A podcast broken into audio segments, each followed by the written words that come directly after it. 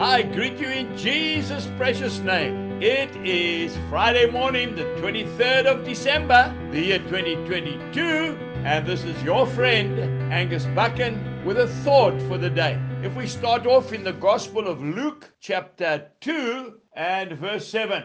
And she brought forth her firstborn son, and wrapped him in swaddling clothes, and laid him in a manger, because there was no room for them in the inn. And then we go straight to the book of Hebrews, chapter thirteen and verse two. Do not forget to entertain strangers, for by doing so, some have unwittingly entertained angels. Can you imagine the innkeeper's face when he got to heaven and realized that he had put the Son of God in his garage for the night?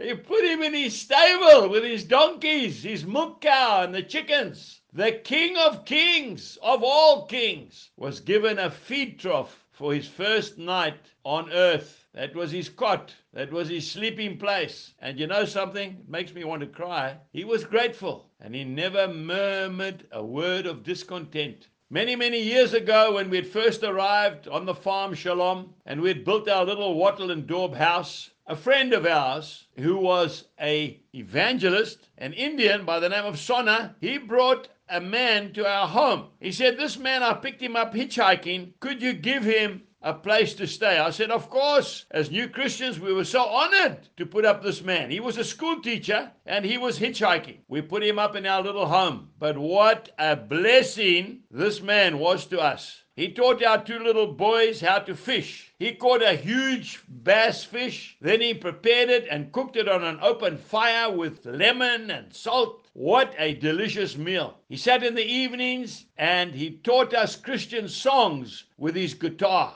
And then he told us stories of faith that took our breath away. He told us how he took his class one year and said to them, "I'm going to show you how the Lord undertakes if you trust him by faith." He took his whole class of children right around South Africa without taking one rand in his pocket. No money, by faith. I've never forgotten him. He was such a blessing to us. He also spoke over us and he told us what God was going to do at this place. We, of course, could hardly believe it. And you know, every single word that he told us has come to pass. We want to thank the Lord for Pete Ace. I don't know where you are, Pete. The last time I heard, you were a missionary in Malawi. Jesus bless you. Folks, today, be careful when you turn somebody away. You might be turning away an angel. Have a heart of compassion and love this Christmas season. Jesus bless you and goodbye.